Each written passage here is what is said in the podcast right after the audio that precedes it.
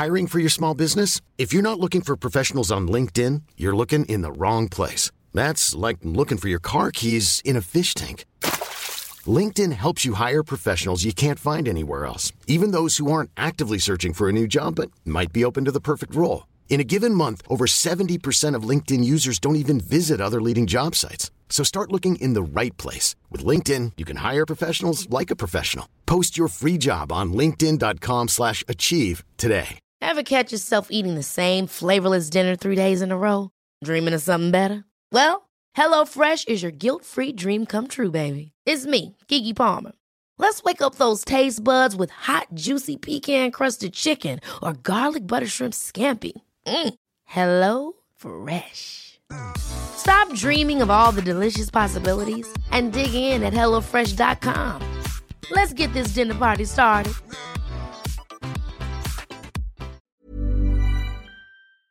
Hello, and welcome to Film Chat, a podcast all about a wealthy advertising executive called Sam Foster who does not like Christmas. One Christmas, he presents his boyfriend, Danny Moran, with tickets to Fiji, telling him that they can spend the Christmas holidays on a beautiful beach. However, Danny is horrified that Sam wants to spend Christmas away from his family. Then he realizes that he's never even met Sam's family. Then he realizes if he hasn't met Sam's family, Sam really can't be serious about the relationship, so he dumps him. Distraught, Sam goes to his therapist, Dr. Freeman. Dr. Freeman tells Sam to make a list of all the grievances in his life and then to burn the list at his childhood home. Sam does this, but somewhat stupidly, it doesn't occur to him that a new family, the Valkos family, now live in that home.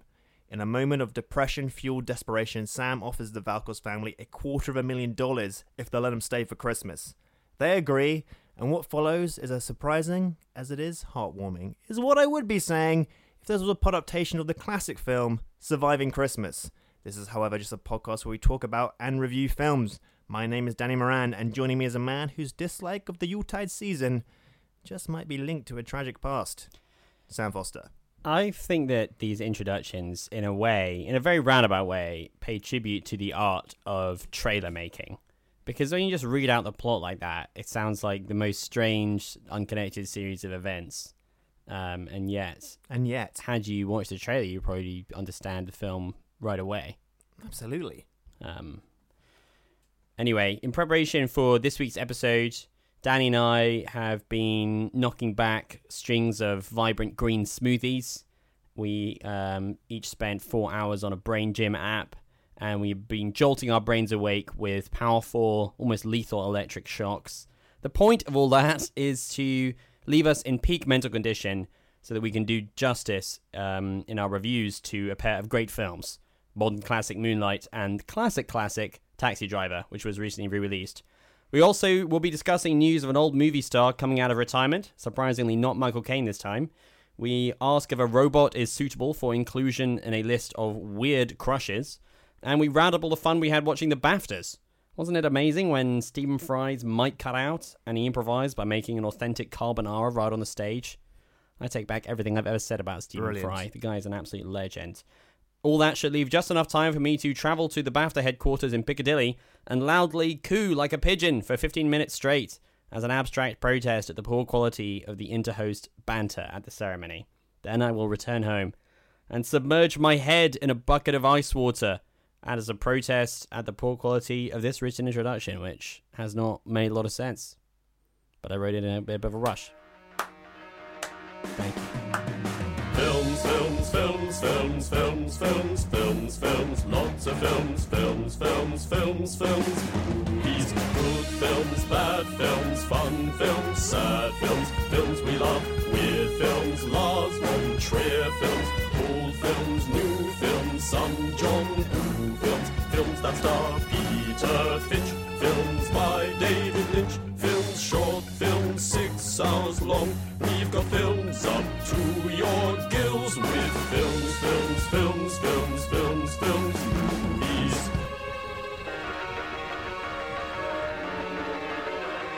Are you feeling comfortable? Film chat has begun. Sam, what did you think of the BAFTAs in general? Uh, it's kind of boring, isn't it? yeah, it was boring. It's pretty boring. I don't know. I think that basically the BAFTAs is these kinds of award ceremonies, when they're successful, they're like comedy shows. They got to have good writing. Yeah. Because that's the really the only thing that's going on. I mean, unless you really, really care about who wins what. But like, does anyone care like that much? No. I don't know. And like, as the evening goes on, the room's filling up with losers.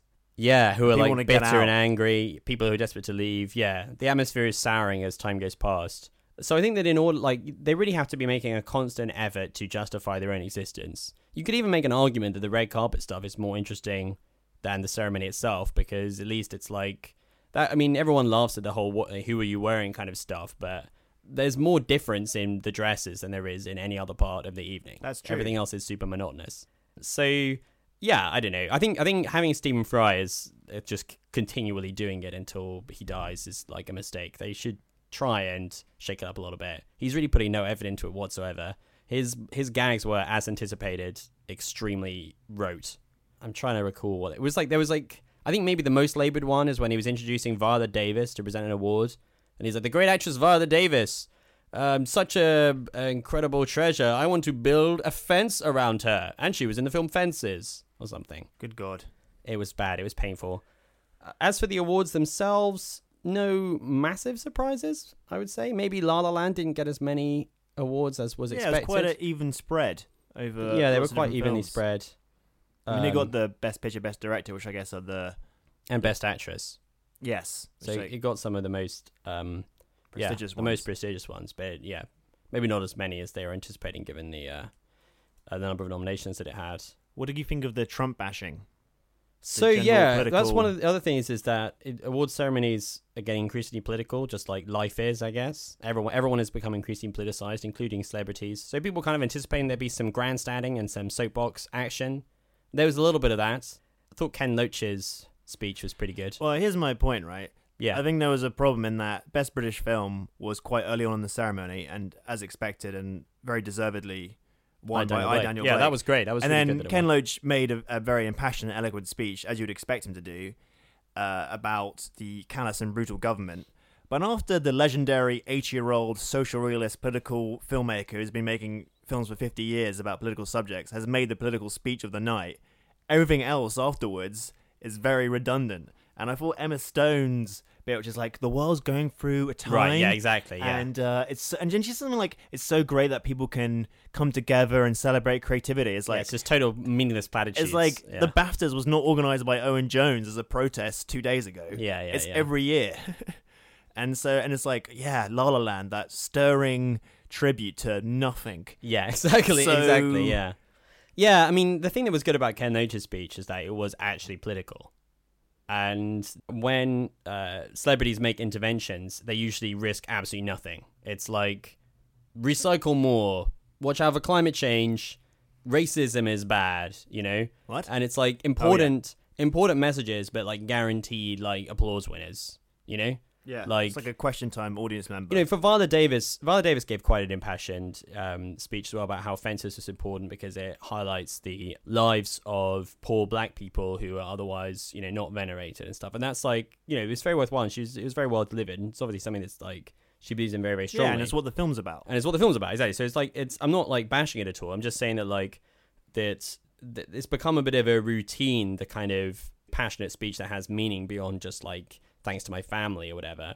But Ken Loach's was rare in that he it actually risked something Yeah, that is unusual for someone to get up and just like call out the government in that way. I mean, the Americans can do it about their government because that that entire class of people is doing that. yeah. But it's not it's not the same. It's not true here. So uh, yeah. So for that reason, I uh, thought Ken Loach's was the highlight. There wasn't anything else that was too barnstorming, right? There wasn't any major other news in terms of the speeches. There was no like Meryl Streep moment. No, not really.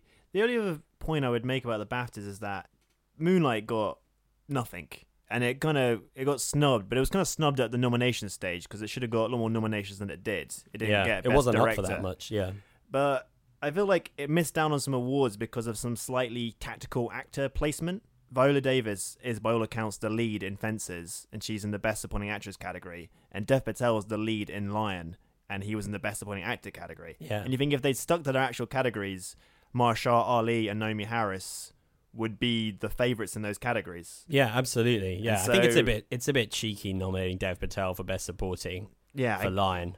So I feel like Moonlight's actors were not. Uh, They were screwed they were a bit screwed by, by, the, system, Yeah. which is appropriate, you might say. Yes. Yes. Given the narrative of award ceremonies recently. Yeah, exactly.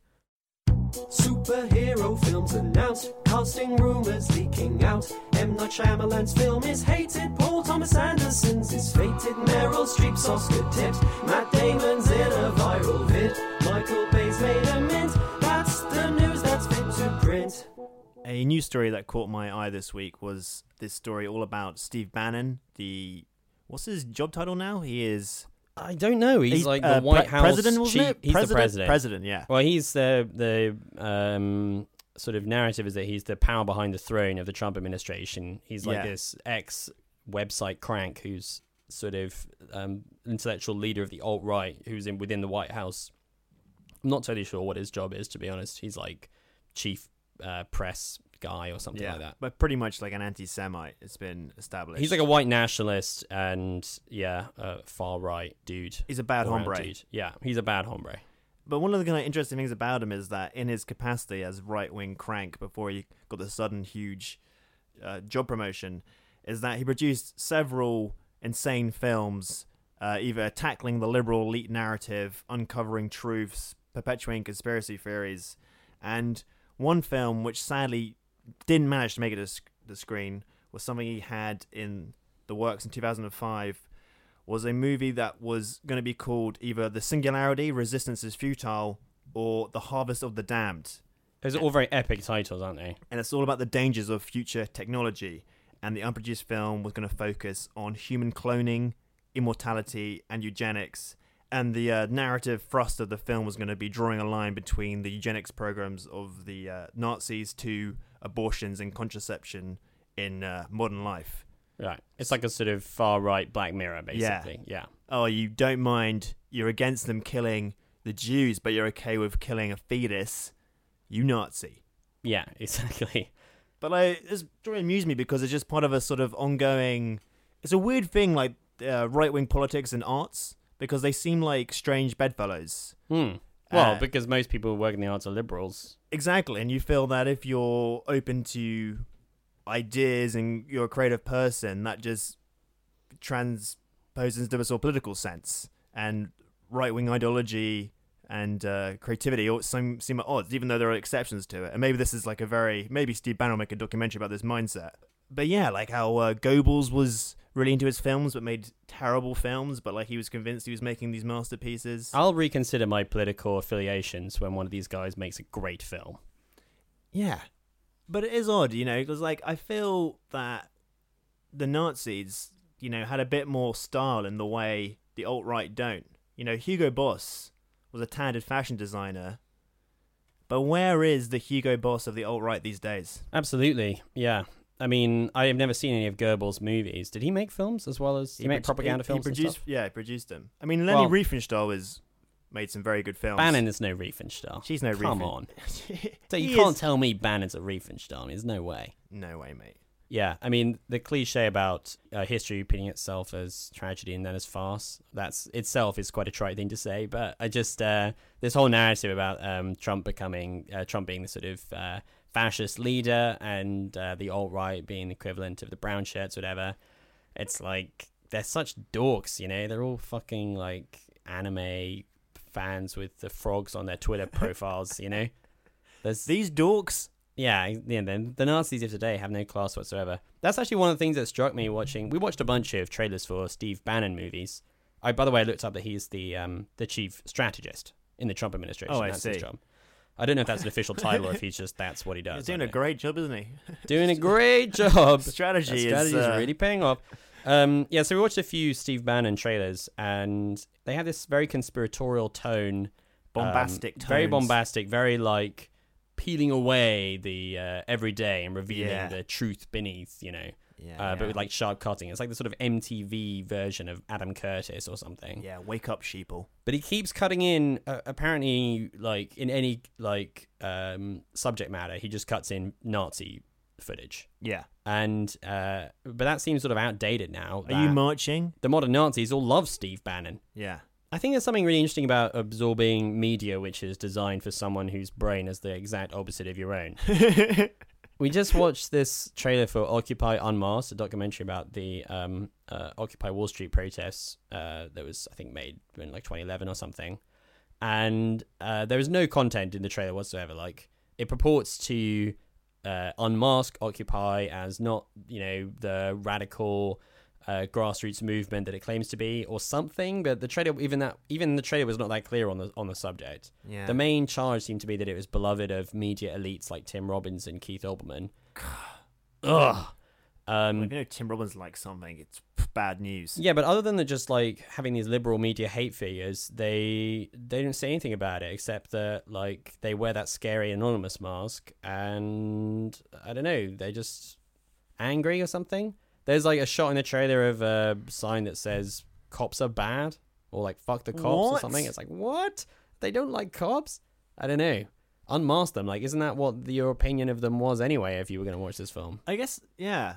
I guess I agree with what you're saying, and there's sort of weird, like, anti authority, pro authority thing, therefore. It's like, how dare you denigrate the cops, but the system is flawed, but how dare you attack the system? oh, yeah, absolutely. There's a real, there's this Like, real. what the fuck? Like, what's your very position? strange yeah there's a very very strange um, conservative radicalism like uh, the status quo must be maintained the status quo is trying to kill us all kind of thing like i don't like the government is trying to kill you but like the, the the institution of the police is like perfect Yeah. you know what i mean like it doesn't make any sense i don't know I guess we have to watch a few more of these movies. maybe we have to go beyond the trailers and watch the films themselves in order to fully understand Let's watch them all back to back, like in a day. Yeah, let's do that. Let's live stream that. That's going to be our next live stream. Danny and I spend nine hours watching all of Steve Bannon's films.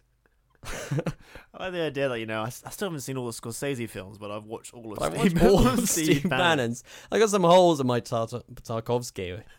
haven't seen all Kubrick's, but uh, yes, I have seen the entire filmography of Steve Bannon.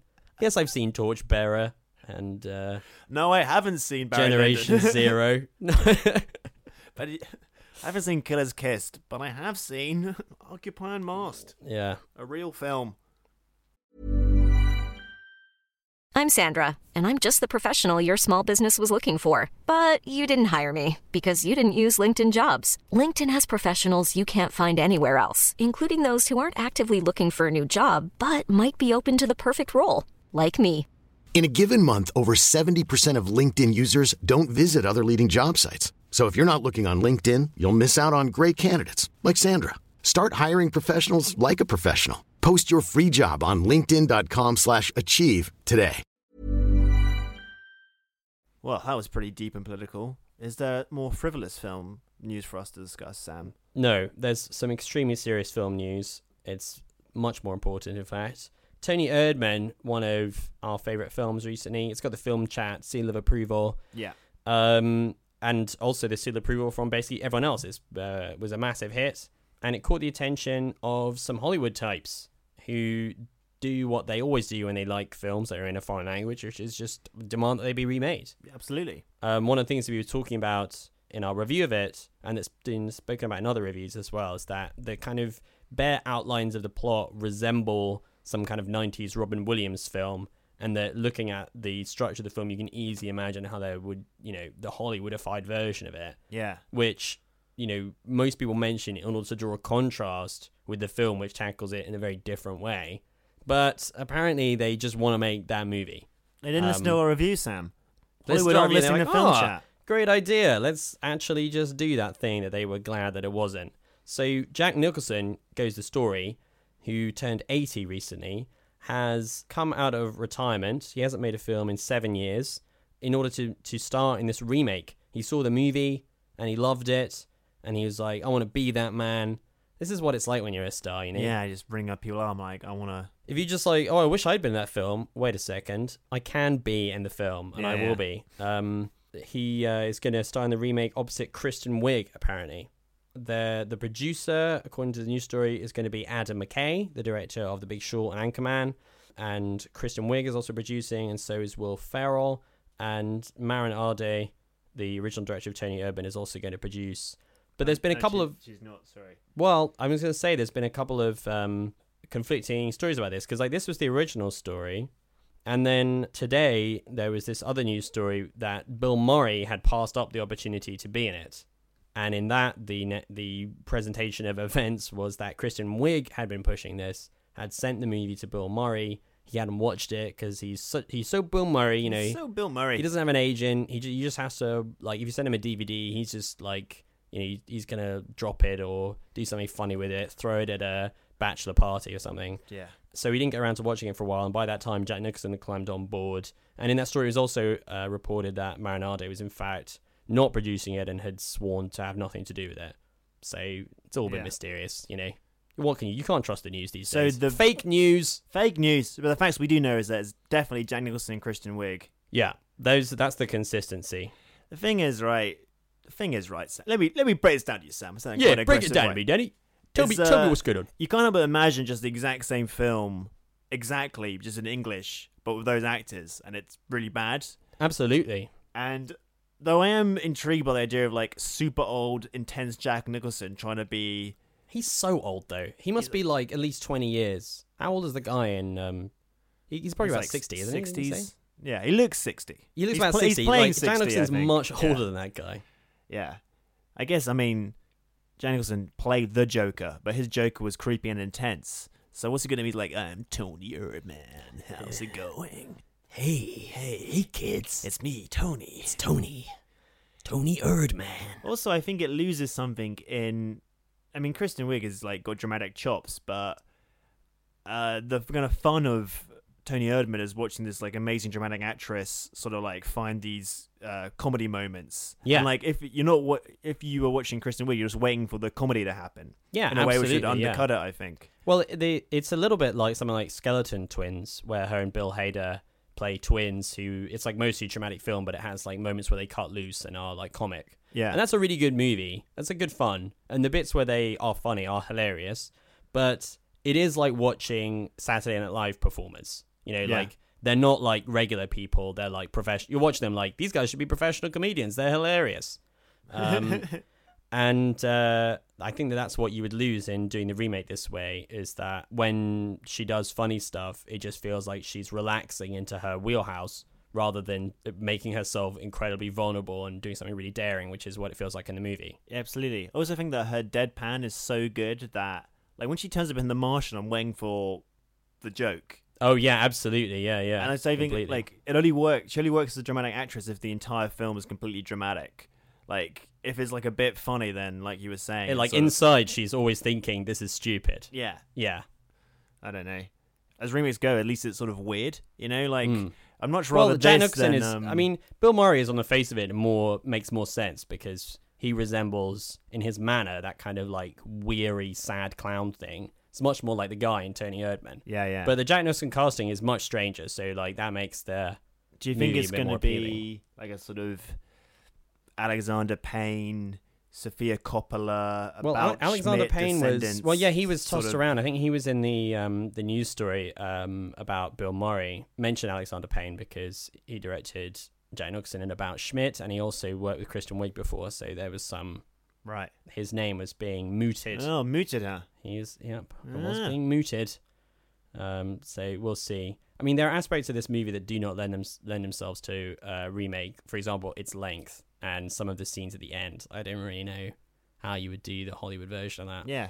Yeah, so we'll sort of watch with curiosity. I saw a Kermode video today where he was lamenting the entire existence of this thing, and he was like, "Jack, leave it alone. Don't do it, Jack." Um, Well, well, consider the product. so pro- it project is cancelled. Jack doesn't want to upset Mark, um, but I don't know. It is a bad idea, I think, but it'll be a fun one to watch it unfold. Absolutely. Like, do you reckon? No, I got a great closing point. Oh, go go for it. Like, like it. The, it's a bad idea happening in real time, and it'll be like watching the original Toni Erdmann, where like the awkwardness ratchets up, and it's funny. That's what's like the news story is like. You're right. It's things will escalate in a way that's hilarious. Yes! the meta narrative will be the real remake. What a seamless summation of the news story I just did there. That is good radio. That is damn That's good have radio. got us our fifth listener right then and there. Bam.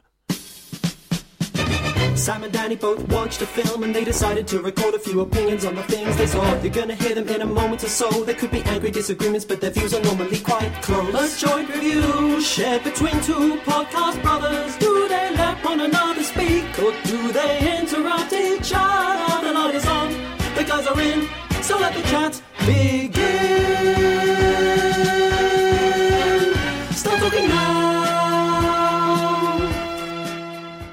So, Moonlight has finally arrived on UK shores. It is brilliant. it's got a lot of awards buzz behind it. Yeah. I saw it many months ago and I was like, it's great. I can't wait for it to come out. Yeah, It's you've out. been nattering about it non-stop. You came out of the LFF um, and you were raving. I was You were- raving. You were stark raving naked about it. Absolutely. So it's a film best experience with as little information as possible. So we're gonna talk as much as the trailer gives away. So it's about this kid called Chiron living in Miami in the 80s. Must be starts in the 80s. I guess so. Yeah, it's not entirely clear. And his mother is played by Naomie Harris, and it charts his uh, life. Uh, Growing up, you know, growing he's, up, he's like you know from a boy through to adulthood. a boy through to adulthood, and Naomie Harris uh, is addicted to crack, and it's about him sort of navigating his life with all these uh, issues, these problems kind of facing him. It's sort of like it's an odd one because it's on one hand very familiar but very different. It's not very plot driven. I think that's what makes it hard to offer a you know pre-review summary. But anyway, Anyway, here is a clip of Chiron uh, as a young boy talking to Juan, this uh, father figure character played by Mahershala Ali. I was a wild little shorty, man. Just like you. Running around with no shoes on, the moon was out. This one time, I run by this old, this old lady. I was running, hollering, cutting a fool, boy. This old lady, she stopped me. She said, running around catching up all that light. In moonlight, black boys look blue. You blue. That's why I gonna call you. Blue. Say your name, Blue.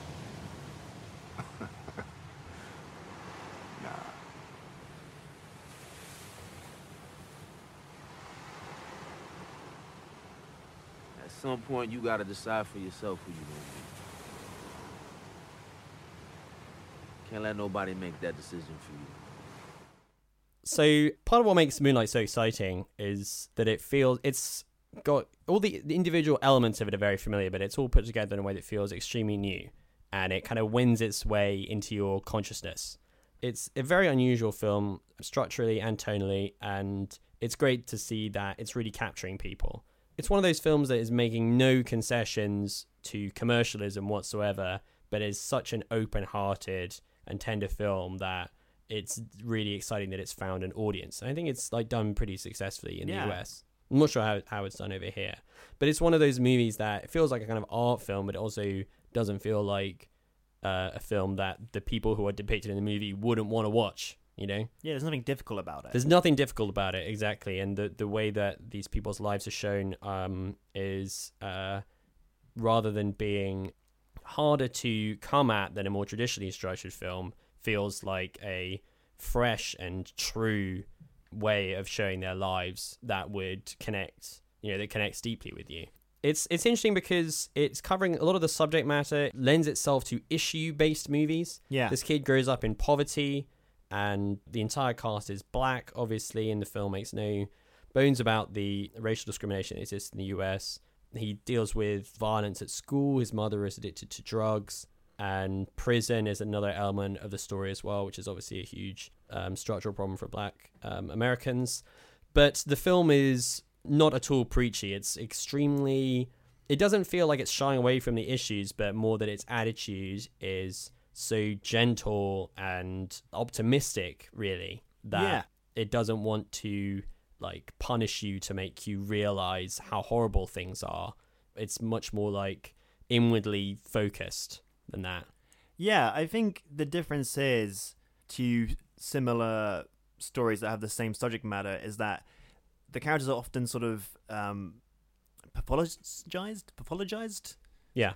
In that it's kind of seen as part of a system. And I guess like before this movie, when I think of like black poverty youths, I'm thinking like The Wire or something, which perhaps isn't the best point of comparison because that's all about contextualizing everything.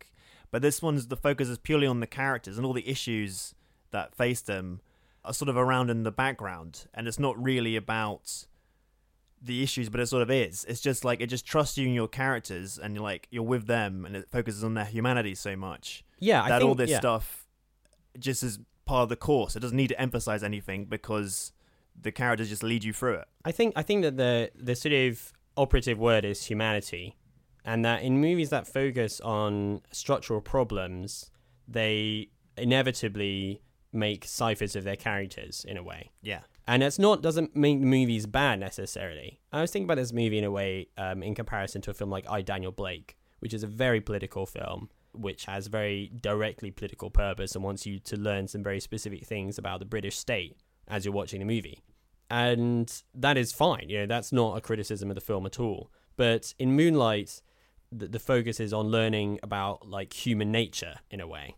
And uh, it's it's just very it's like laser focused on the humanity of these people and is full of subtlety and nuance and the whole film feels like it's kind of um, an exploration of the guy who's discovering himself as he grows up and it's like constantly um, learning new things about himself and reflecting on himself and the the film is kind of taking you on that same journey as an audience Yeah. um, And it's really cleverly structured and intricately structured in a way that constantly subverts your expectations. And the where the stories break are quite you don't really see them coming. And my experience of watching it was uh, I sat down to watch it and then it was like over and like the time had just completely passed. And when it ended, you're like, oh, is that it? But then you're like, of course it's that's it. yeah absolutely yeah absolutely And I think that's this like unconventional approach in the writing is reflected by Barry Jenkins' direction, and it's got this really impressionistic uh, visual grammar to it. It's like an art house social realist movie. Right. I mean, it's like it's it's a social realist subject matter, but it's in in the same way that it is uh, so like obsessively focused and interested in humanity. It like portrays all of that stuff is beautiful. It's like Yeah. beautifully photographed and quite stylized as well. So it's like starting to watch. Kind of reminded me a bit of Girlhood, the way that it's directed. Uh, that movie about um, young girls growing up, black girls growing up in the suburbs of Paris, and that's another film where they're they're poor and they're struggling day to day, but things that they do take on a kind of epic quality. They're they're they're Yeah. very very cinematic. Well, it's just the idea like you don't have to make the movie ugly and show the day to day horror of like poverty to make that point. Yeah, exactly. You know, it's yeah. like you don't. It, it's not necessary. You like you just it just infers that and then focuses on not stuff that you haven't seen before, which kind of gives the movie such a refreshing take. I think that it the yeah the, the style of it is really interesting because it, it it doesn't like I mean I agree with what you said but I don't like the, I think that it's not that the film is like you know oh don't don't worry looking at poverty doesn't have to be bad. Here's a beautiful image you know but it's like all of those images serve a purpose in the story you know like it's got this very interesting the soundtrack is really interesting is it's this real mix of different musical styles um from there's like hip hop tracks and like um like orchestral music and and it's all laid out with no sense of hierarchy between those different styles or it's just that they're all like evocative in specific moments. I don't know. I find it a bit hard. It's one of those films that like I, f- I find it a bit difficult to talk about without like drifting into some kind of like new age reverie about um how we're all connected or something. Yeah. Um, the film got a bit snubbed at the BAFTAs. No director nomination for Barry Jenkins is ridiculous. just crazy absolutely ridiculous But something which even the most racist of voters uh, have failed to ignore is how good the acting is. And Mahershala Ali and Naomie Harris have got nominations, but ev- universally everyone is brilliant in it. yeah And there's some very clever casting and like actors playing the same role who don't look very similar, but just somehow have imbued the spirit of the previous person's performance. there's this kind of there's some kind of like um, notion in the film about the sort of flexibility of human identity in Yeah. a way and so having these actors play the same different actors play the same characters who don't re- resemble each other particularly just feels like it's all part of the spirit of the movie I it's one of those films that I hope launches several careers. You know, I mean, even if this doesn't sweep the Oscars because La La Land is taking up too much room with its giant song and dance, it's it's a film where everyone in it you watch and you want to see what they do next. Uh, Mahershala Ali is someone whose career is kind of taking off anyway, but he's like absolutely mesmeric um, presence. He's a real movie star, and Barry Jenkins is super exciting director. Yeah, it's brilliant. It's gotta go made back and with watch his such, previous um, movie. Supreme confidence. As well. Absolutely, yeah. It's it's one of the most confidently made films um, I've I've seen recently, and it's so. I think part of it is that like it's such a quiet, gentle film, but it feels like it's got such like craft that's gone into it. I think if you if you talk too much about it, you definitely turn into one like a talking head in a hundred greatest films documentary. You know, It's just imbued with such passion and intimacy. We couldn't believe what we were seeing. It was so incredible. Yeah, it blew people away in the screening I watched. I think. Well, I was fortunate because like the hype hadn't built in. So like, you know, you read the blurb and you're like, it's probably going to be a very worthy drama, drama, a very very worthy drama. That's what I like to call. Worthy drama. It's a very worthy drama about issues and that. and then you watch it like, oh shit, that was incredible. I think that the the hype is something to bear in mind when you see the movie because it, it isn't, or it certainly wasn't for me anyway. It's not like a loud film that already announces its own greatness. You know, you just have to like. Yeah, it's not like Mad Max Fury Road. I think you got to put your preconceptions aside when you enter Just the let cinema. it- Just let it wash over you. Adopt a calm and uh, open frame of mind. Absolutely. Um, what can you do to relax? Just put a warm, dry towel around your neck and um, look pretty weird in the cinema, but trust me. Isn't it nice when when towels are warm? Um, yeah, I don't know. and Do some of that. I can't think of anything else. uh, Get, so- put, yeah. put your- put your feet in one of those baths where they the fish nibble away the toxins. Um, So get yourself a warm towel and a, and a little and a little a little dish foot of fish, a little fish dish. little fish dish, and then go watch Moonlight. There you go, watch Moonlight. That's the film chat advice.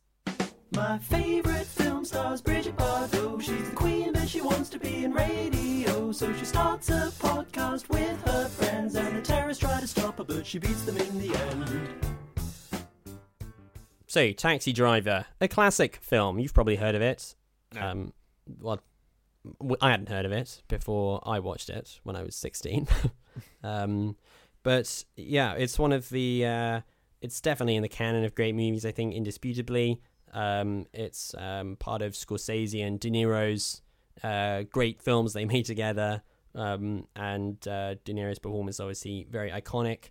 He plays the titular taxi driver uh, Travis Bickle, a uh, lonely, alienated, bitter ex-army guy. Um, is it is he is it explicit that he's got like PTSD or something like that, or is he? well, it's never like- explicitly said, but he was discharged, honorably discharged from the Marines. yeah. Um, so he's a bit like Rambo. He's left the army. He's got Yeah. troubles. He's in New York City and um, driving his taxi, hating everybody, and he becomes obsessed with a uh, woman called Betsy who works for a local senator on the senator's campaign, played by Cybill Shepherd. Um, and in the course of his traveling around New York, he also encounters Jodie Foster as a um, terrifyingly young prostitute called Iris, and Harvey Keitel as the awesomely named Matthew Sport Higgins, who's a pimp dude. Yeah. And here is a clip of Travis going into the campaign offices and asking Betsy out. Would you like to come have some coffee and pie with me? Why? Why? Yeah. I'll tell you why. I think you're a lonely person. I drive by this place a lot, and I see you here. I see a lot of people around you, and I see all these phones and all this stuff on your desk. That means nothing.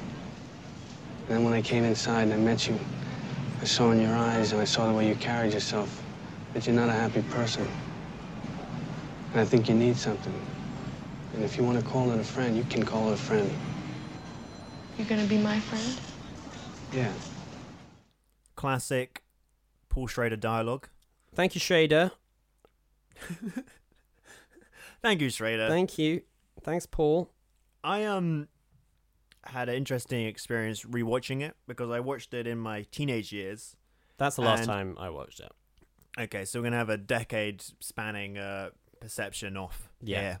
And uh, when I first watched it, I sort of could appreciate it for like what it was, but I don't think I really got it. And then I watched it again, and I'm like, okay, this is one of the best ones I've ever made. This is incredible. And I kind of feel I wish I'd watched Taxi Driver in my mid twenties in the same way you should read Catcher in the Rye when you're 16. Like, there's something about it. You mean that you wish you watched it for the first time? Uh, exactly. And I found it slightly terrifying because like Travis Bickle is 26, and uh, I found and myself. you're 26. uh, and I'm 26, and my real name is Travis Bickle. um, and I found myself really relating to the character, which I think is one of the very clever things about the script is that it's sort of he's very relatable and completely alien at the same time. And Wasn't it kind of autobiographical that Paul Schrader? Paul Schrader was kind of writing it about his own life at the time? Yeah, and it's very much just about I don't know if this is like a mid twenties thing or just a general human experience, but of just the ideas of loneliness and being at odds with your environment and uh, self hatred. None of which I have to the extremes of Travis Bickle. Not Bickle levels. not Bickle levels, but I mean that's just a general uh humany thing, I and would it say- really yeah. captures Yeah. that. Actually, one of the interesting things about being in your mid 20s, I think, is that it's not possible to tell this stage in your life whether the anxieties that you have are a feature of human existence or of your 20s. You know Yeah. what I mean? Because you haven't had enough, like, non university experience to know. That's not related to the movie. That's just a bit of self reflection from Sam injected into the podcast. Thank you, Sam. No worries. I hope I'll, st- I'll still be here if you need any more of that. And I think basically it is the best first person movie ever made.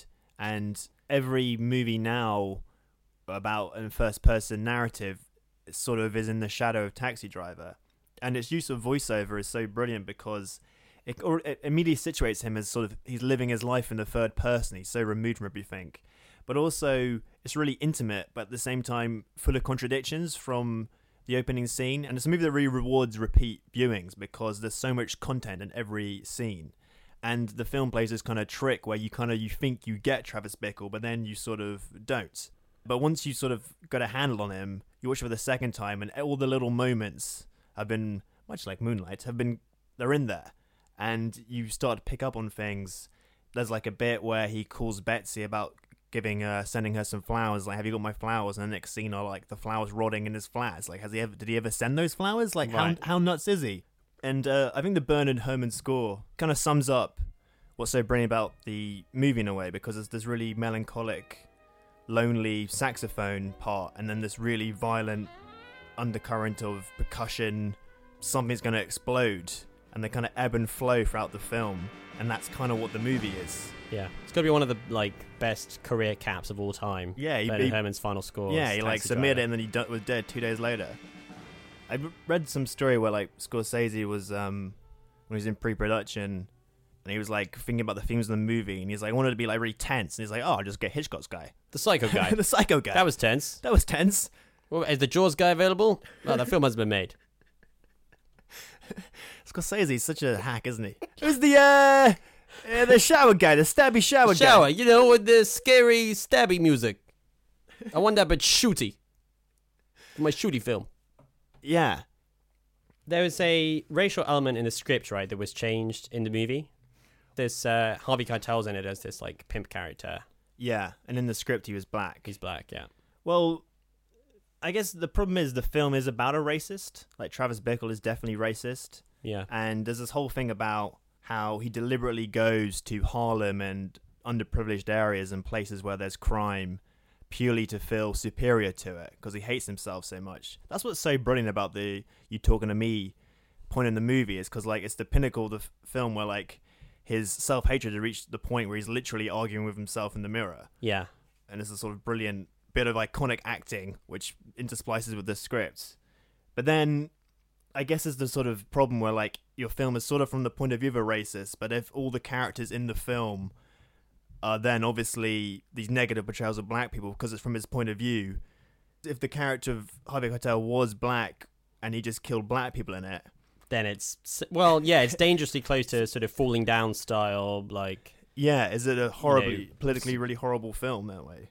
Well, I guess in order to be psychologically convincing, it's got to tread a careful line. If you're inhabiting the world of someone who's borderline sociopathic, as well as being you know racist, kind of bigot guy, then it's easy for the film to just replicate those values. Yeah. I don't know. I mean, it, it's part of a like feeling about New York in the seventies anyway, right? That it was like full of crime and it was this sort of like miserable, dirty, cynical time of conspiracy thrillers. One and- day, a real rain will come and wash off the real. God, Yeah, Travis- yeah. Travis Bickle says. Yeah, but like the, the the Travis Bickles mood is not out of step with the national mood.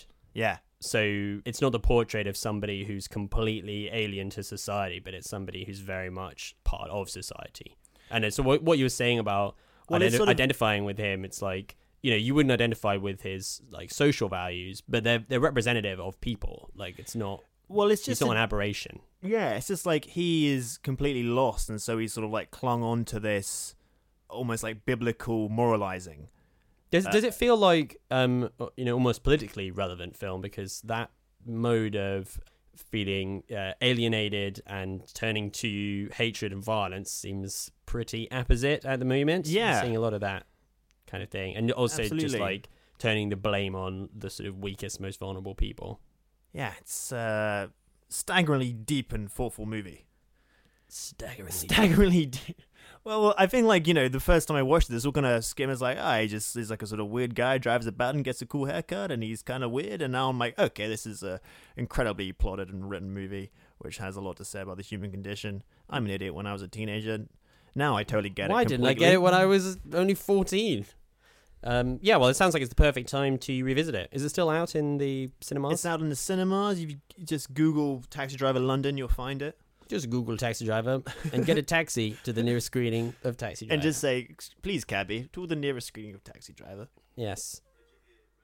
When Zach Braff heard something that changed his life, what he listened to. When John Cusack made a mixtape for his future wife, what did she listen to?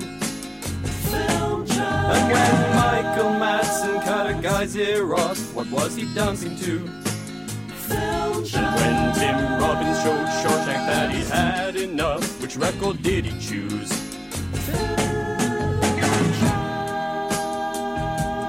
Yeah, yeah, yeah, yeah, yeah, yeah.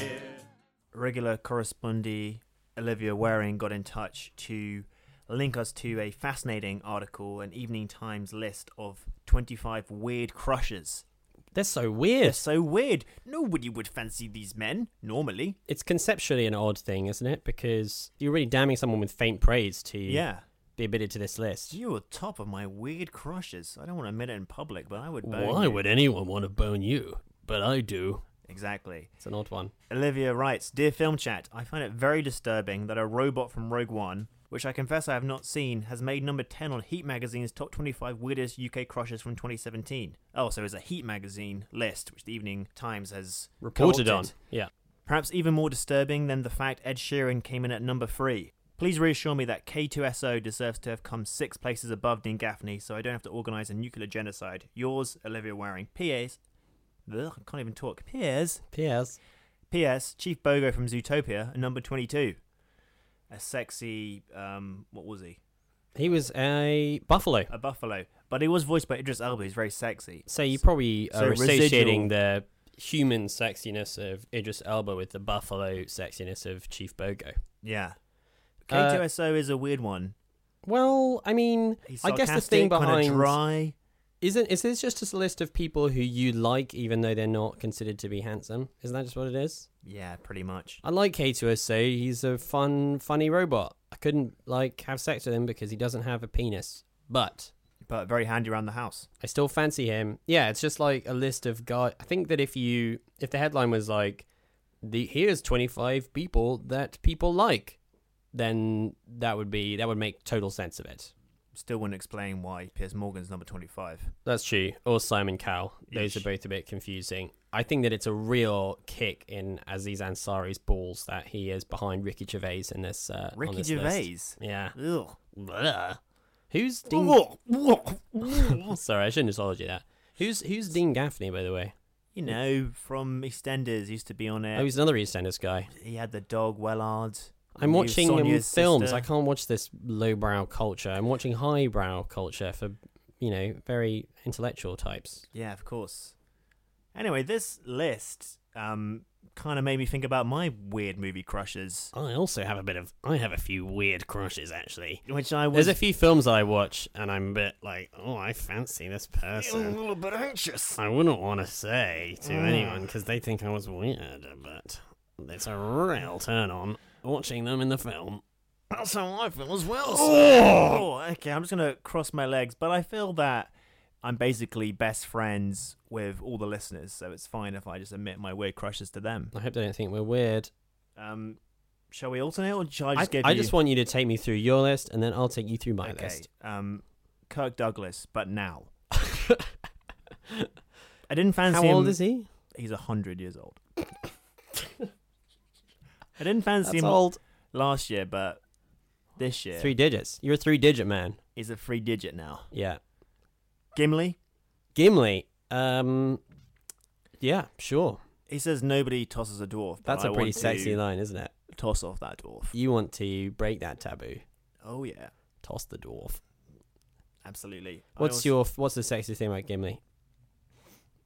Oh, you want me to pick just one? Yeah, the sexiest aspect. The beard. The beard, obviously. It is Something sexy. to hang on to. Yeah, Um, when you're tossing Kevin, him. Kevin the bird from Up, yeah, that is. Yeah, really does it for me. sure. It's got a cool sounding voice. Yeah. The way his neck swoops. Oh God. Ah, so weird and yet so understandable. And um, finally, Doomsday. the giant, like indestructible orc from uh, Batman v Superman. That was one of the most erotic cinema experiences of my life. When It's he a- turned up, I was like, "Hello." Let's be honest, it's pretty phallic, isn't it? He ends up being pierced by like a giant spear while he pierces someone else. I defy anyone to watch that scene and not to get a Get- Sammy not yeah, not get a chub on. major chub on while I was watching that. My brain was like, "This is completely incoherent," but he does my dick swell, was like, doesn't he? "Yes, yeah. yes, like, mate." He sparks with power. He swells up. Oh yeah, He belches energy. it's very erotic. Jesus, Jesus. yeah. Sorry, just give me a moment. You take a moment to process your horniness at the thought of the Sorry, Batman, the Batman Sorry, walk. where where were we? What are your what are your weird crushes? Here are my weird crushes. All right, firstly, number one, Eve from Wall-E, like The a robot egg. A giant vibrating egg. You know the reference in Annie Hall to there, where he's like, "How do you make your relationship work?" And the guy's like, "A large vibrating egg." Yeah. I laughed because it was a joke when I saw it. Having seen Wall-E, that scene is not funny anymore. It's just relatable. Uh, I just want to take the huge white apple Steve Jobs egg into my bedroom and I don't know, just rub it all over, cover it in oil, and just rub it around. Um, Sure. Here's my number two weird crush: the mutant poodles from the 2003 Hulk, directed by Ang Lee. Do you remember? Uh, Yes.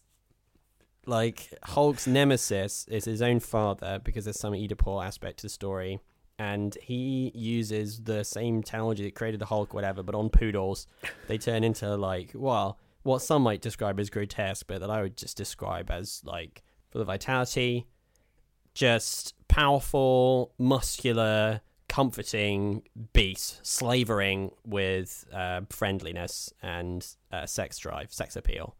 Um, and I want them, I want them around me. That's my number two weird crush. Number three, the bathtub slime monster from Ghostbusters 2. Um, of course.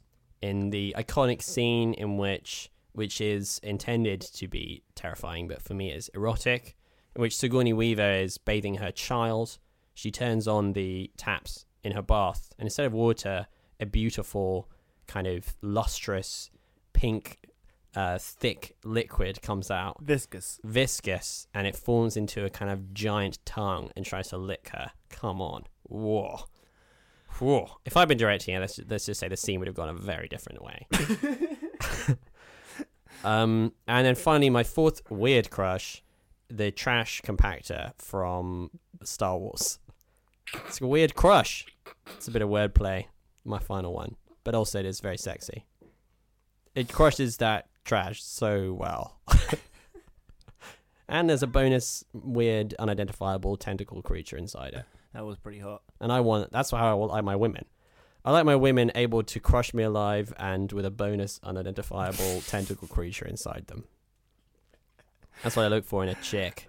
Well, we can't argue with that. Yeah. So that's my that's what I'm gonna be thinking about this Valentine's Day, which is the day on which we're recording this, although it'll be a distant memory by the time you listen to this.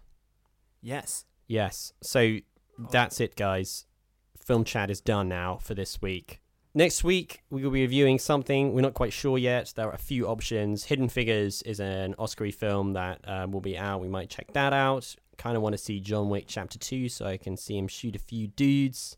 Uh, maybe Fences so we can see Denzel do his thing. Yeah. It's a lot of it's an exciting time. It's We've got to get time. up on the awards movies. Yeah, yeah. There's a, there's a few things happening. So join us then. Um, and I hope that you had a lovely Valentine's Day. Uh, and that you will have, you know, lovely days subsequently. As do. I. Good night and goodbye. Goodbye. Bye.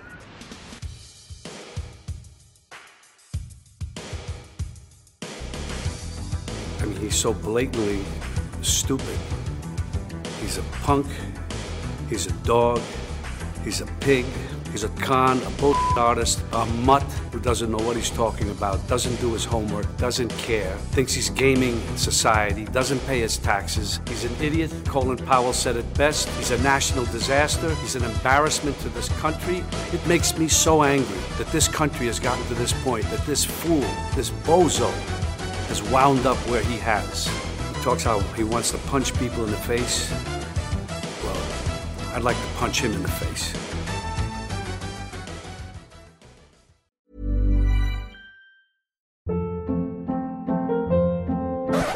Hold up. What was that? Boring. No flavor. That was as bad as those leftovers you ate all week. Keke Palmer here, and it's time to say hello to something fresh and guilt-free. Hello Fresh. Jazz up dinner with pecan-crusted chicken or garlic butter shrimp scampi. Now that's music to my mouth. Hello Fresh. Let's get this dinner party started. Discover all the delicious possibilities at hellofresh.com.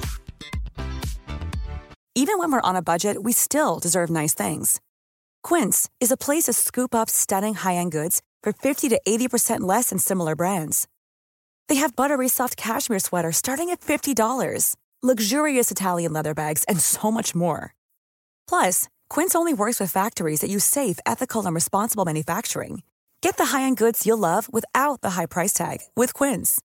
Go to quince.com slash style for free shipping and 365-day returns.